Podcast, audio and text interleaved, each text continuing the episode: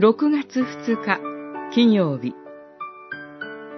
主イエスとの命の交わり。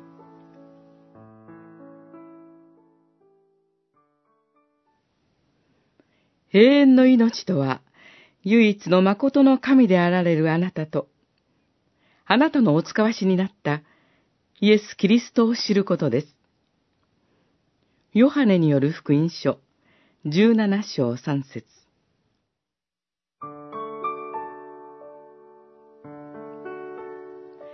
永遠とは、国語辞典によると、過去、現在から未来に至るまで、時間を超越して無限に続くことです。すると、永遠の命も、どこか抽象的、哲学的な概念であるかのように思えてしまいます。しかし、永遠の命はすでに今からこの生涯の後にも与えられる復活の主、イエスとの命の交わりです。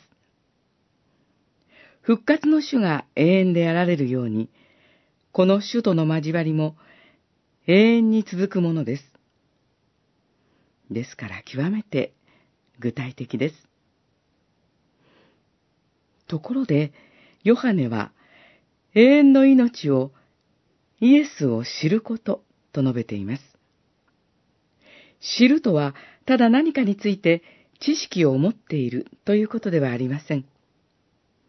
ハイデルベルクは問い21で、誠の信仰とは、神の啓示の確かな認識のことだけでなく、心からの信頼と教えています。